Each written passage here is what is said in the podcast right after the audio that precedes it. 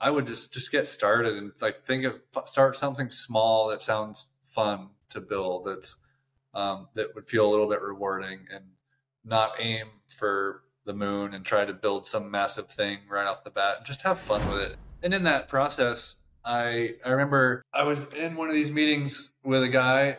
I drove two hours to this meeting, and he was super helpful. And one of the things he was like, "Hey, look, I need some leads of this, like these particular types types of leads for this. Can you get it for me?" And I was like, I will figure it out. What are some of the uh, biggest challenges you see developers face? Welcome to another episode of the iOS Dev Podcast. In this episode, we had Mac Martine join the show. Mac is a developer who's been indie hacking for years and has successfully exited from two of his companies. In this episode, we talked about the struggles and what it takes to build a SaaS company and much more. I hope you guys enjoy. What are some of the uh, biggest challenges you see developers facing at the moment who are trying to build SaaS companies?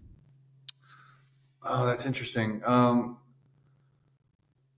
you know, the first thing that pops into my mind is like, well, I see people a lot of a lot of people. I'm on fairly active on Twitter, and I see people mm-hmm. debating like, what do I use? What should I build my next app with? And I have been doing this for a long time, and I in like 2007 or something started with Ruby on Rails, mm-hmm. and so I still use that for pretty much everything. Every once in a while, I have a fresh pro- uh, product I'm going to try. I'm like, I'm going to use JavaScript or Node or you know some other thing, and for a minute, I think I'm like, this is super cool. And then I just realized I am just not as fast as I want to be with this. So I'm one of those guys, like, I know what works for me and I just keep mm-hmm. doing that. And so I don't even really pay that much attention to what's going on. Mm-hmm. But on Twitter, I do see a lot of people asking, like, what should I use? What's the coolest thing? Or what's the best thing? Or the, my answer is like, whatever works for you, whatever you know. Mm-hmm. If you don't know something, I don't know, pick something.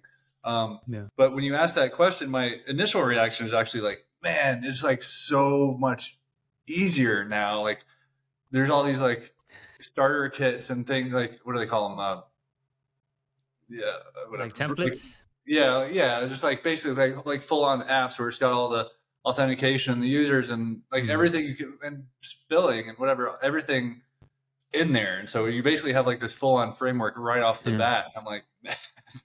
that removes a lot of the challenges because so much of the time is spent at least and the web apps, this type of stuff I'm doing is like hmm. just that crap that you have to do every single time. Uh, and when when did that uh when did that change? Is that that's recent then? Like having so much resources out there thanks to like the internet and. I think that it's a couple things maybe. I mean, I, there's been so boilerplate's the word I was looking for. I mean, there's some of these ah yeah these things have been out forever, and some of them are like crazy complex, where it's like you know the command line where you can choose all these different things, all different paths, and stuff. And I think now they're getting simpler. Um, and so I think uh, maybe two things that come to mind, and one is just like yeah, over over time, people have built enough apps, and they're just like, hey, maybe I can repurpose this thing. But I think mm-hmm. a lot of it is like a lot of people that I know build are building a lot of apps, right? It's not just like I'm going to build one thing, I'm going to spend ten years on it and go all in on it. It's like I'm going to try a whole bunch of shit and see what works and um, so it's these things that you keep reusing all the time and so now all of a sudden it's just like these boilerplates and these kits get like really good and concise and yeah mm-hmm. some of them are super opinionated but now there's so many of them because people are just using them so much right so like you can yeah. launch a new app a week if you have this all that stuff already done dang wait so given given that there's so many like resources and like boilerplates what's is the toughest part then like finding i guess finding like a market right or like a product and market fit? Yeah, yeah. I mean, a lot of people struggle with the idea, just like finding an idea. I think a lot of people sort of overvalue the idea because a lot of times, I mean, I, have been saying this a lot lately, which is like if ideas on their on their own were super valuable, there would be a marketplace for them. Like there'd be a place you yeah. could go buy an idea, but like the idea on its own isn't significantly valuable. Mm-hmm. One idea can be given to a hundred people, and they're all going to get totally different results with it because it's how you execute and how you you know build the product and how you find customers and figure out who to get it in front of. So i mean you know it's a combination of a, a number of things but i think it's like yeah. um, part of it is just hustle. Like how, how willing are you to get out there and talk to mm-hmm. people? Um, but also yeah i mean just everything from how, how you go about building the product. Are you talking to people to know what to put in it? And then how are you mar- like a lot of coder, a lot of developers, that's all they want to do is code, and they get to Yeah. having to market it, and they're like, oh Yeah. man, this is hard. I'm gonna go move on to this next thing. the next. Right? So yeah. I mean, that's the. I mean, so it depends on your personality. If you're like a coder and that's what you want to be doing, your biggest challenge is going to be getting in front of people, for sure. oh. Um, And I- is that something that you worked up to, or were you always good at that? No, no, I, uh, I don't. I still don't know if I'm good at it. I mean, I was. I consider myself having been successful at it at least once. Um, but that is really the biggest difference when I look at the differentiator in uh, all the things that I've built, which is a like a lot of stuff. Um, and and like really the How- one that I don't. How many Like- do you know? Do I have a have list. but I try to like.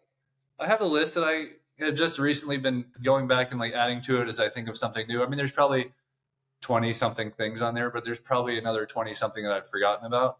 Mhm. Um, I don't. A lot of times I just delete them, or I've lost hard drives and things like over the years. I just I don't. I don't no real point in Mhm. keeping them around. So I'm trying to go back through and, and find them. But yeah, I mean it's a lot. And some of them I spent like a few hours on or days, and then for one reason or another moved on to the next thing. And some things I've Mhm. spent years on. So yeah, the the biggest differentiator between when I look at ha- what I did differently with the apps that I've been successful with, and I mean on different levels there there's one that I was significantly more successful with than the rest. And uh, the whole the biggest difference is talking to customers on day one and like or before day one, talking to people before writing any code. Uh, and all many of the other ones were just me having an idea or someone telling me something and then just building it and then Mhm.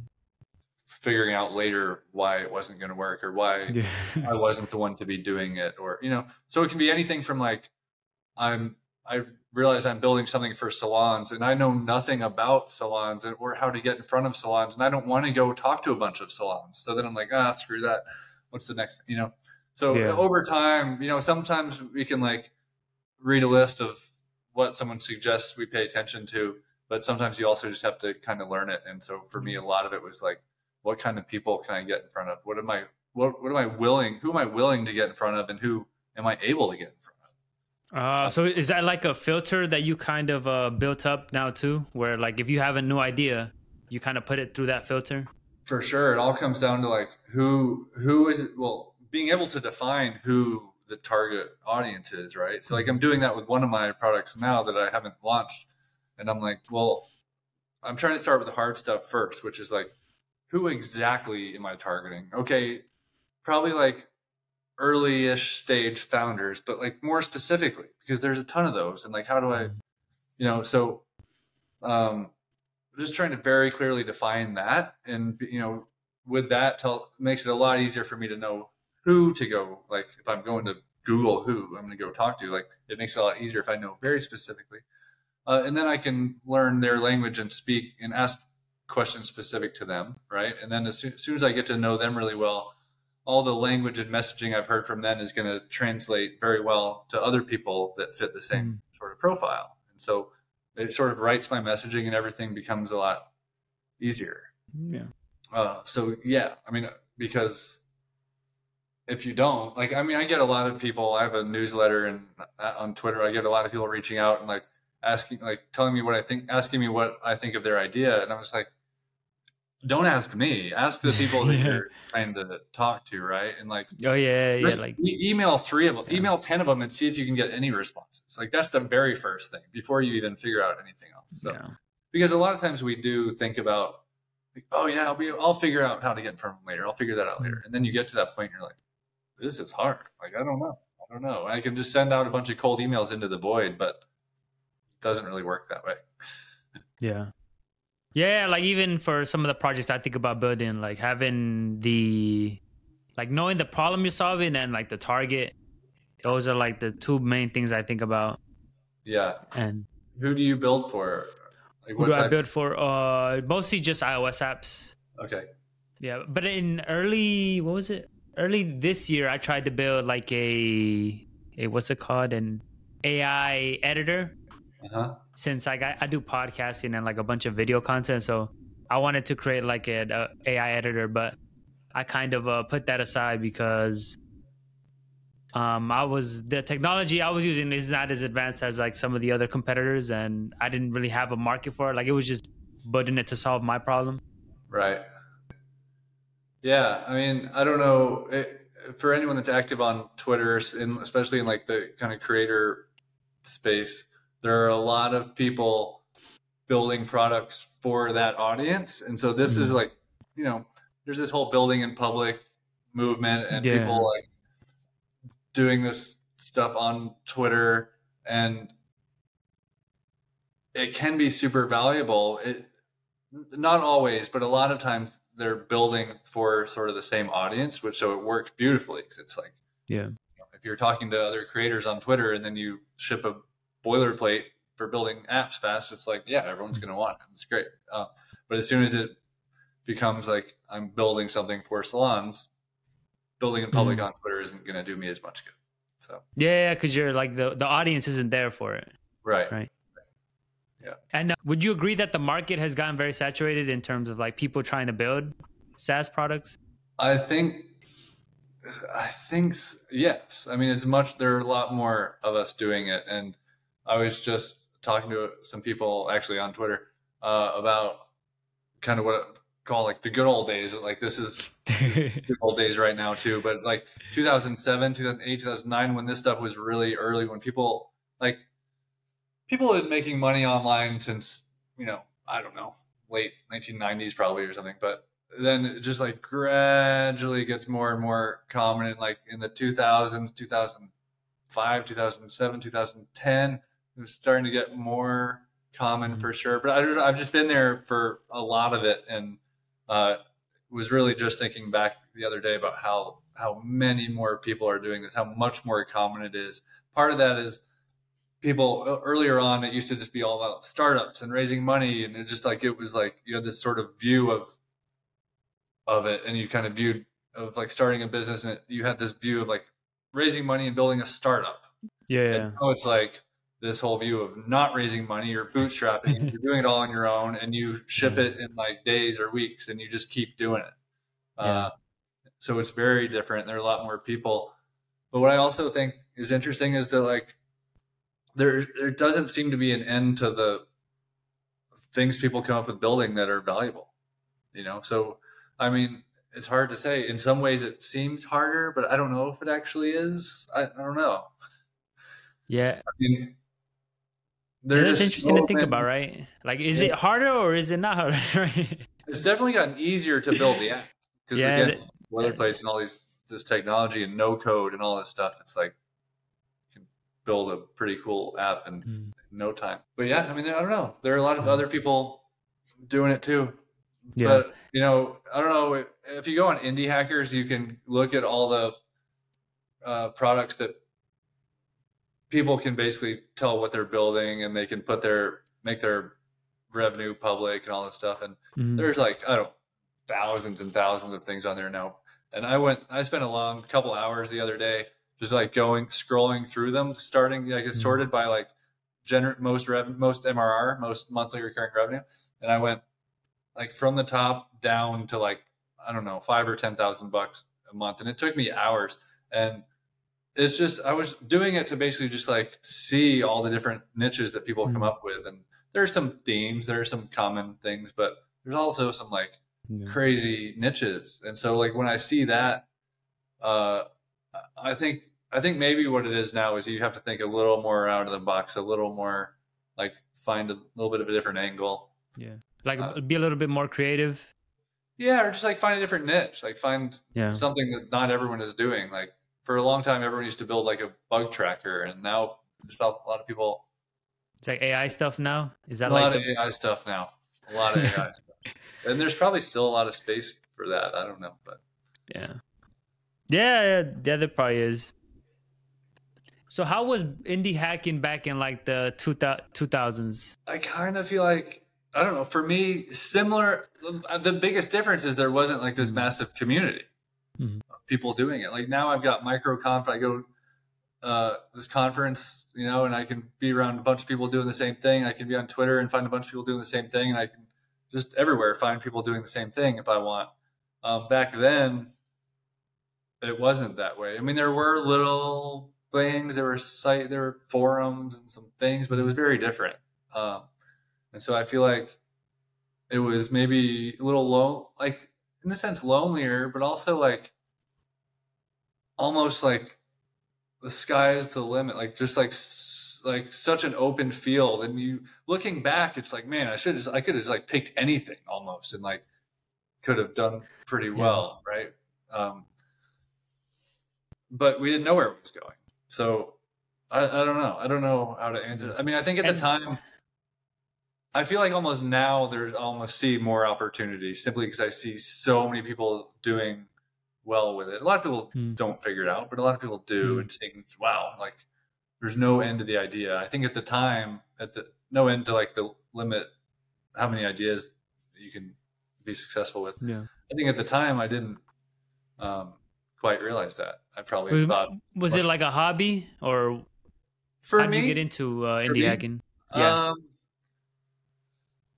Um, so I remember in so I'm dating myself, but in uh, October of 2000, I graduated. Well, I graduated high school, college right before that, and I got a job at Adobe, and the that was like the end of the dot com boom. Like things were just crazy. Oh, yeah, I got yeah. this job.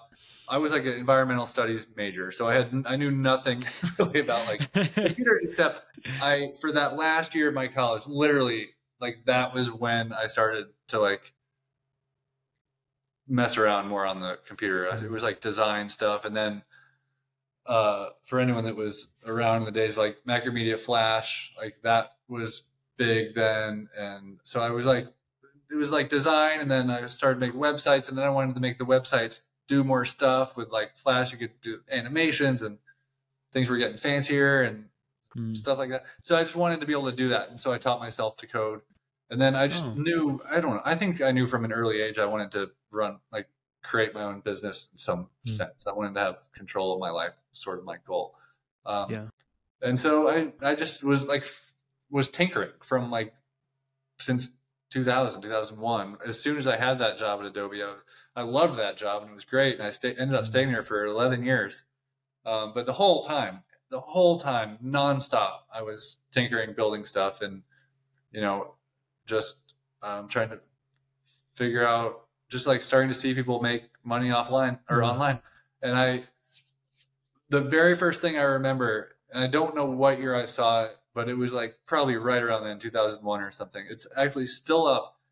This guy, I think his name is Scott Matthews, put up. It was called Andromeda, and it's a MP3 player, but it's just a script. It was a AS. You could buy it in PHP or ASP, and you would just buy the script, and you would take the mm-hmm. script and you'd put it on your hard drive and point it to your MP3 folder, and it would open on, and you could open in the browser and play your MP3s. It was like the one of the first MP3 players I remember seeing, and I was like, "This is hmm. amazing. This is like I can play my MP3s in this nice little player." But like that's when it all starts. Like, man, I don't remember how much he charged for yeah. it. Like, I don't know, fifty bucks or twenty. But I just remember like, wow, this guy just sat and wrote his code, some code, just like I do every night and weekend, and and he's charging money for it. I have no idea how well he's doing, but this is super cool. And that was just like, this is it. Like, this is it. And yeah. things changed, and then over time somehow discovered SaaS and just finding more and more people doing it online. And yeah. It was just an evolution. Yeah. And the the turning point I think like you mentioned earlier was um in your like SaaS and like indie hacking uh, journey was kind of uh thinking more about like the business side where you're like talking to customers and doing like market research. Yeah. Yeah. I mean, for a long time I was just like trying to come up with some idea that had something to do with my hobbies, which you know have also evolved over the time. But like music or playing in bands or riding my bike or hiking or any of these things. Yeah, and I never really found an app that I could reasonably do on my own that could I thought could generate money. And so, and then I picked something in the um, I used the spa example before because that from experience I built one of my, my first real SaaS I built was uh, in I started it in like 2010 I think, and it was an appointment scheduling app, and I really like it's so I had nothing I didn't care anything about it. I think I just was like trying to come up with something, and I was like, oh, this is a massive market. I just need a tiny piece of this. I'm just going to build this, and I just spent forever on it. And then I building it, and then I realized like I can't market. I sold like two. I got like two customers for and it was a lot of work to get those two people. Mm. Um, and anyway, so I just then I went on and tried to build more things that were, you know, Mm. close to my heart or something that I would use. And I just couldn't, you know, I mean, I generated a little bit of money here and there from those things, but finally I was like, screw this. I'm just going to go talk. I'm going to go to where the money is. I'm going to go talk to like, I'm just going to go talk to people with no, you know, not worrying about the outcome or what it's going to be. I'm just going Mhm. to start talking to people. So I reached out, uh, starting with people that I knew uh, that were higher up in a company or that ran a company or an agency or something. And I was just like, I'm just going to go talk to people that have like decision making power and something, the people that know me. And so I reached out to like five or 10 of them or something. And I, they were all local. I went to like local people and I would take them out for coffee and they all, most, pretty much everyone said yes. And so I just started asking them a series of questions like, you know, like, what's the worst part of your day? Like, what part of your work do you hate doing? What do you wish you didn't have to do? What's really time consuming? What is, you know, all these kinds of things. And really with no agenda other than to like figure out how I could make their day better, right? Or make something easier for them. And so just over time, I, uh, this was like a process of maybe a few months, like not full time on it or anything, but like I would go have some coffee with some people, come back, figure out what was said, find a new batch, or maybe ask some of the same people again. And over time, it was like, okay, salespeople. I'm to just keep, I'm to hone in on salespeople because they clearly, um, they're like more than willing to talk to me. They have money they're not afraid to write a check or pay for things. They're not afraid to pay for tools because um, they know they can turn around and make money off it. Um, and then I got I narrowed it down further to lead generation and and in that process I I remember I was in one of these meetings with a guy. I drove two hours to this meeting and uh he was super helpful and one of the things he was like, Hey, look, I need some leads of this like these particular types types of leads for this. Can you get it for me? And I was like, I will figure it out. And it was like pretty complicated. I can't remember exactly, but it was like people that you know companies that use gmail that something that hotel hospitality and the whatever but it was like a series of things a number of things that were like fairly complicated. And i was like i don't i, I this is not really what i'm trying to do but i'm going to do this because maybe this will turn into a product. Maybe there's a product here. And so but i just remember i was like let me go home and just make sure i can figure it out. Because it was like a matter of writing scripts to like go out and do all this crap. And I figured it out and I was like, yeah, I can do it. And he's like, so, and he sent me 4,500 bucks, like just like no problem at all. And I was like, okay, sales teams are cool to sell to. they like, that was super easy. That was like the easiest 4,500 bucks I've ever made. I mean, it took me a little work, but it was Yeah. probably like a few days work for me to like write these scripts to do Yeah. it. Um, just that anyway, kind of rambling. That's a really good it. But, like, example. That was it. That's a And I really good on- example. Yeah. yeah i mean I, I kept going on with those conversations and then um honed in on the idea and i Yeah. wrote i i stopped talking to people and i started coding in four four weeks of coding and i launched it and then started swiping cards and it just went from there. So So the the product you made was um, related to lead generation. yeah that one was a linkedin automation tool that basically there's a bunch of them now but in 2018 when i started this there weren't. I mean there was like one other one that i was aware of. But you can basically put in types of people that you want to target and it can uh, send connection requests with messages and templated messages and things like that Wow. so uh, And that you built that in four weeks, and after like, was it a big splash at launch, or how was that? Uh, it was enough to know that I was onto something. You know, I um, like it, by this time I had talked to a lot of people, and so I had a lot of people that knew what I was working on, or you know, Mhm. so I had a lot of people I could reach out to, and they just incrementally started um, signing up and paying, and then talking to people. They were quickly talking to people about it. Um, and so I was actually just looking recently at like some of my, I was writing some articles on how I got my first like five customers and then up to 50 customers and so on. And so I was looking at the receipts and stuff. And early on, there were some referrals. Um, and this what this wasn't, yeah. So anyway, it it was enough. I mean, I had to like keep developing, and I think I had to rebuild some things, but it, I had proven that there was value there and that it was worth me putting more Mhm. time into it. So it just kept going up. Yeah. And then what? Um, is is that one of the ones you exited from? That is, yeah, it is. Ah. And how did you? uh, Well, I'm guessing you went into it like knowing you wanted to exit. It, was that the goal, or No, well, no, I didn't think I would want. I don't know that I had really thought about it much, to be honest Yeah. with you. Um, what I was always looking for is like a, a lifestyle business, something where I had control of my time and I could Mhm. work when and where I wanted to. That was always sort of the, the goal, and to just like make a comfortable living. Um, and you know, I think it for a while I was really enjoying it, and then it just um, it just kept growing, growing, growing, which was great. But it got to this point where I was just totally maxed out, and I couldn't. Um, I just got to the point where I either needed to hire people or sell it, and it happened really quickly. As far as like having to make that decision, I was just like, I am done. I, I like I'm I'm totally maxed out, uh, and so I uh, called a broker that I had heard about. Um, some other friends of mine had used, and so I called them one morning, and they gave me a ballpark estimate of what they thought I could get, and I just decided to move forward with it. Right. Uh, but basically, I, I wanted a, a lifestyle business, so I had no. You know, I don't know that I knew that it was going to do as well as it did, and so I don't know how much I had thought about it. But I think going into all of it was always just I want to be able to generate enough money to have a comfortable life and live and work where I want.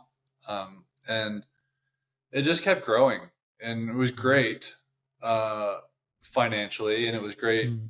lifestyle wise for, for a while. Uh, and then it just got to the point where I, I don't think I realized how the stress was getting to me after Mm. like looking back now, I'm like, man, that was too much. Um, but you know, I mean, I had a lot of people, a lot, like it's a pretty sensitive product, like meaning if stuff goes wrong, people notice right away and it can go wrong in a pretty bad way. And so there was a lot of pressure for me to be responsive and to be available at any time. And no one knew the code but me. And to the learning curve to get someone else to do it was a lot. Uh, and so I just, I don't know. It, I, I also remember like, I'm not one to just like do the feature race and keep adding features and adding features. It would take a lot for me to add a new feature after a while. Like I, Mhm. I would need to know that it's really gonna move the needle and a lot of people are gonna use it. So it wasn't like I was constantly developing, and I would have, I would have periods of time where I didn't have much to do at all. But then it was just you went on the team, right? Go, it would be. It was just me. Yeah. I and I had a few resellers. I had other people that were reselling the tool for me, and they would do like Mm-hmm. a first level of support. But when it came to anything technical or anything business wise, it was on me, and so I would have to be ready.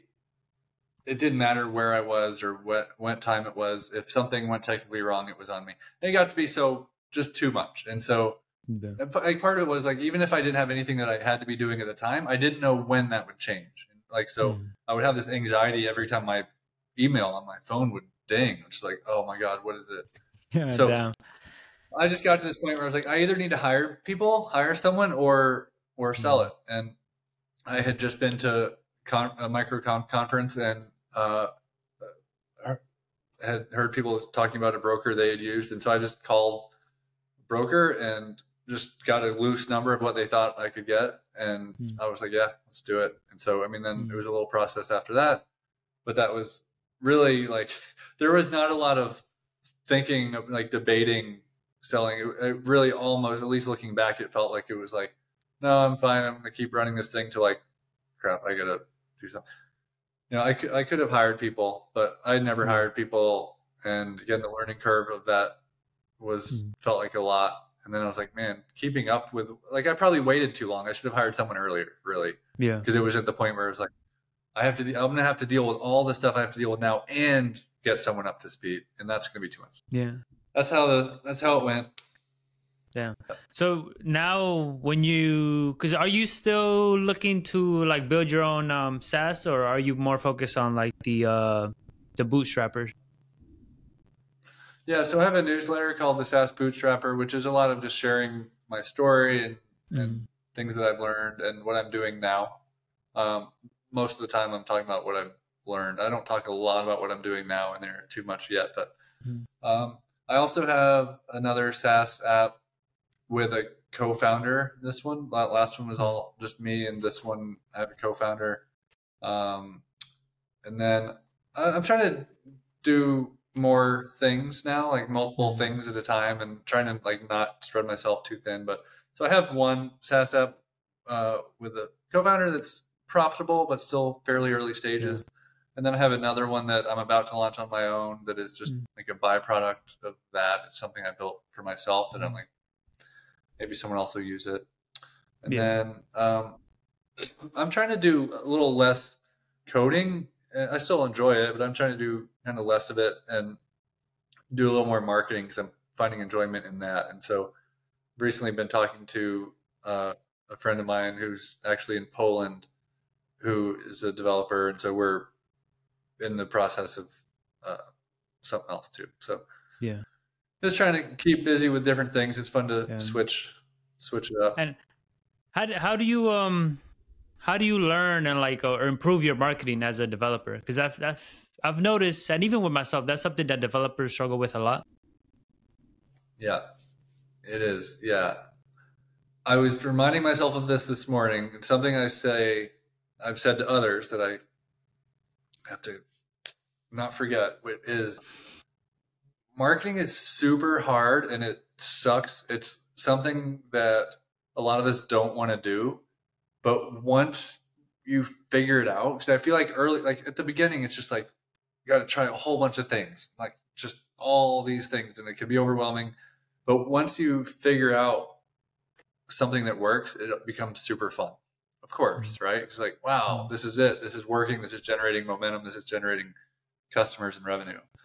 Um, so I also think it very much depends, you know, how you, your question is like, how do you get better at, how do you learn? I mean, I think really only by doing. Um, and from there, it depends on, I think a lot of it is like knowing yourself and knowing what you like and what you're good at and what Uh, makes you procrastinate.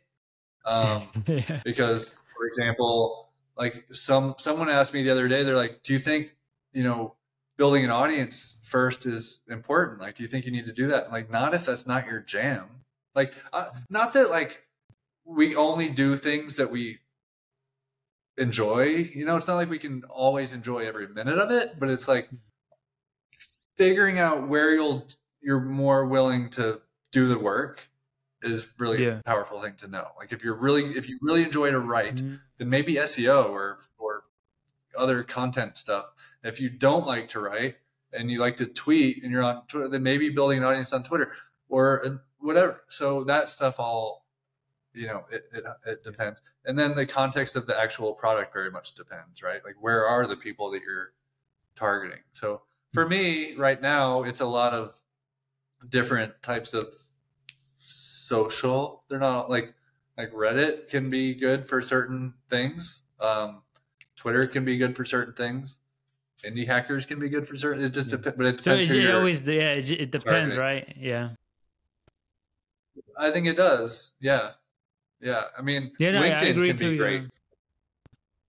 Yeah, I mean, some people are having a lot of success just engaging a lot on LinkedIn, um, but the same people might not do well on Twitter. As in, they might not like Twitter, or they just might not be successful there because of what they're talking about. Um, Yeah. So the the context matters, and also like how um uh what's the word not vulnerable really but like how just like dirty dirty's not the word either but like how just like willing to like um like how hard of a skin you have, I guess, how thick your skin is. Oh right? yeah, I like, think your skin is yeah. some some things like like cold email can be really scary for some people, right? Because you're like, oh, I don't want to like be look like the guy that's spamming or that sent, like pisses people off or this. Uh, like some people just will not. I, I'm all I, I can be one of those, right? Too with like cold email. Like I, I'm hesitant. I don't love it, um, just because I don't like getting cold emails generally. But the people that do it can do really well. So if you find yourself like trying to do cold email but you're like procrastinating and you're not really doing it Mm. it's time to look at that and maybe figure out like what are your strengths what, what will you do or can you find a way to get over that Yeah. so Yeah, that's that's very true. my, my approach um I'm kind of building an audience and podcasting is something i have experience with before and also youtube so i kind of brought those skills together to like build uh, this current podcast and my youtube channel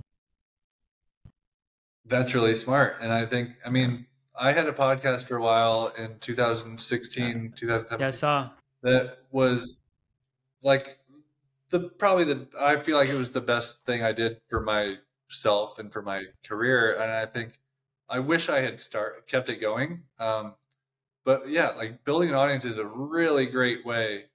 I mean, it's so great for so many things because like the the relationships you develop and the uh, the people view you as like an expert in Mhm. whatever it is you're talking about very quickly. It doesn't take long. Mhm. Um, but also just like I feel like immersing yourself with the people. I mean, in my case, for the podcast that I created, it was really just an excuse to like talk to people that I wanted to talk to. And by asking them to be on the podcast, they rarely would say no. And so I got to then ask them any questions I wanted. And so just like being around that energy of like that, I think is super valuable. It's like they say you're the average of the five people you're around the most. And I Mm. view it very similar to that. It's like, Yeah.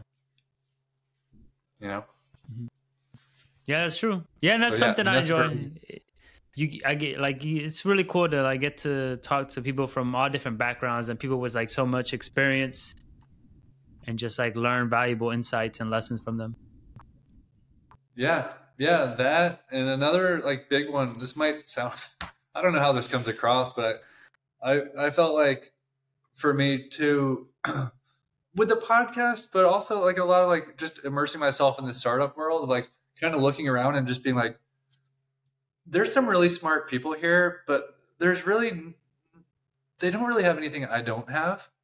So in a mm. sense, it gave me confidence that like it's not like some like some like crazy genius person that it has to be to to do this kind of thing. It's like, Mm. and there's they're really smart. They're like some Mm. not very smart people that do well, and some really smart people that don't do well, and all in between. And so it's it's just like it's kind of just the grit. I have the grit. I'm willing to do it. I want I want to Mhm. figure it out. I'm determined, and that's kind of what it takes. yeah Uh, Yeah, you were Yeah. so you were saying it's kind of like a reminder of um like that we're all kind of human and if you want to like reach some level of success then you just have to like put in the work and and you can get there too. I I think so. Yeah. I mean, it's like if you've ever met any famous people, like I've met a few pretty famous people, and just remember being like, they're just people. Like they're not. like, sure, maybe they're funny or maybe they're great and they're talented, and I'm not not to discredit them or anything like that. Yeah, but it's yeah. like to just recognize that everybody is just human and like not that different from you Mm. is confidence building. It's just like I can Yeah. do this too. I can. It's not like I don't have to go get like three degrees and Mhm. have thirty years experience, whatever. I don't have to have all that. I, Yeah.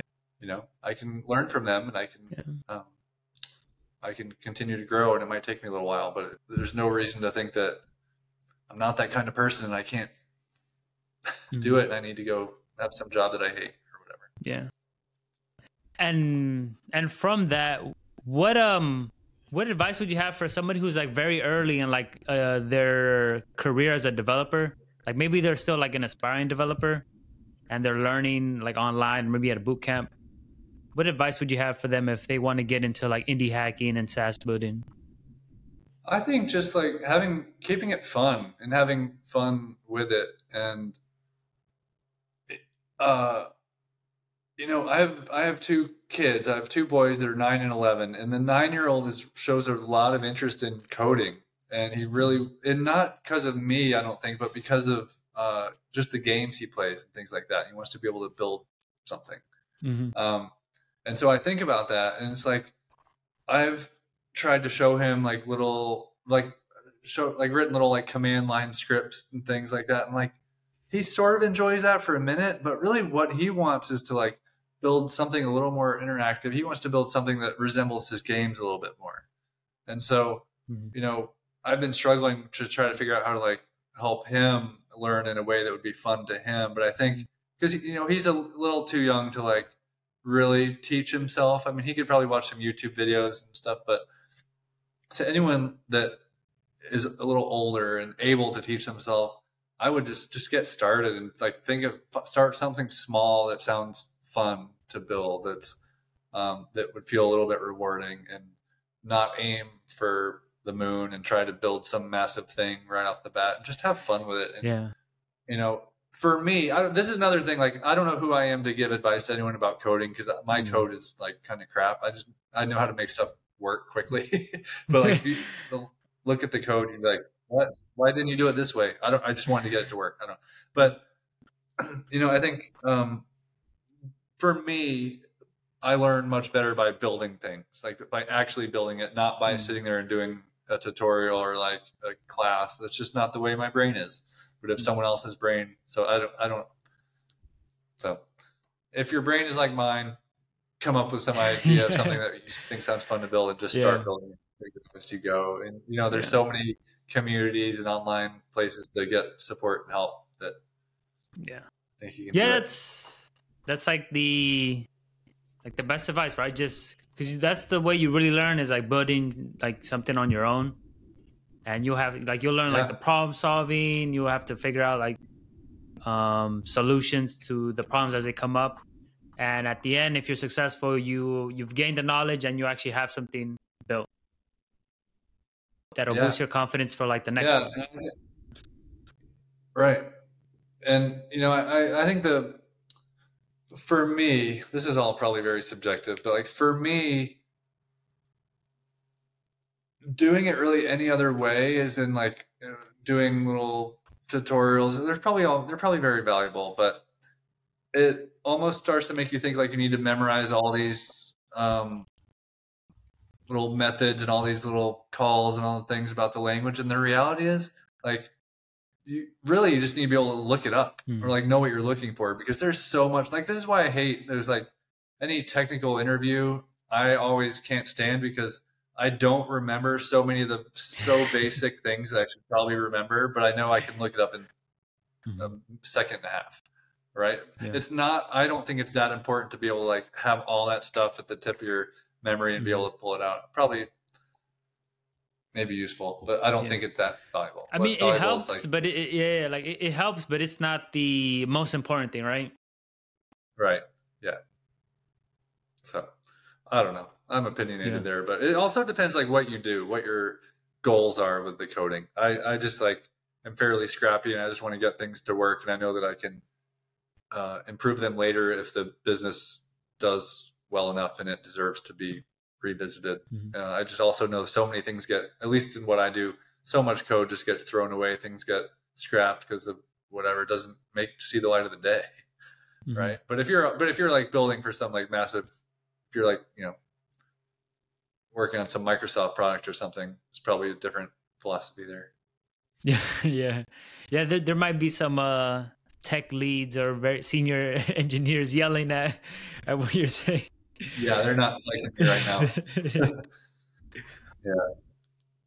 Yeah, All right, it's, so- a, it's but it's true. It's like, Yeah. that's a good point. It's a very different space. Like it's a very different um set of skills. It's a very different like set of development skills, right? Like there's like the super technical like over architect I say over architecting, but like Yeah. like people that are really thinking through security and architecture ready for scale and all this stuff.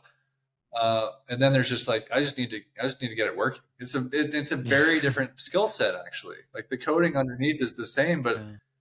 I know some coders that have a really hard time just being scrappy and getting stuff work. They can't help getting stuff working. They can't help but like, in my mind, over architecting for what we're trying to do. And similarly, you wouldn't want me working on some like highly sensitive thing that has to be, you know, bulletproof with no bugs or whatever. Like handling all the error use cases. Like that's not me. I'm gonna do a terrible job at that. yeah, yeah. I try to, um, cause it, right there, that's like the the the what's it called? Like the the trade off between like speed and I guess the the other alternative is like um I don't know what you would call it um because um not not architecting or not, not not even not architecting but like just moving quickly and not worrying too much about like being as clean or as architecturally um sound. I don't know how you would uh, phrase it. Yeah. that's always the trade-off. And it really just depends like you said on what you're trying to to build for. Like what are you solving for? Yeah. Right. Yep. And since this is the ios dev podcast we can't we can't leave off without talking about like ios have you ever have you ever dabbled in it or thought about I have. It's it's. I'm not smart enough to do it. No, I I I actually uh around 2007 ish I did build a Earth 8, I don't know, somewhere around there. Mm. Uh I built a iPhone game I called Word Tower and then I got really mad cuz I when I someone else made a game with the same name.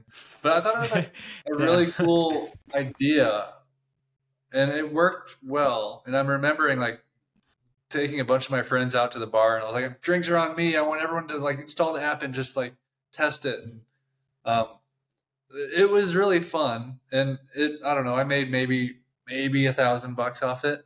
Mhm. um and i think i threw a couple other apps up on the store but i think that was the only one that made any money.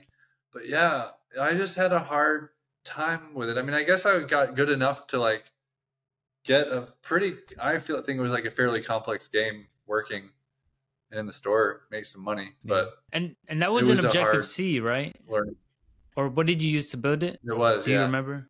Oh yeah that yeah I can imagine that's yeah, that's a, that's kind of tough. It's a tough learning curve.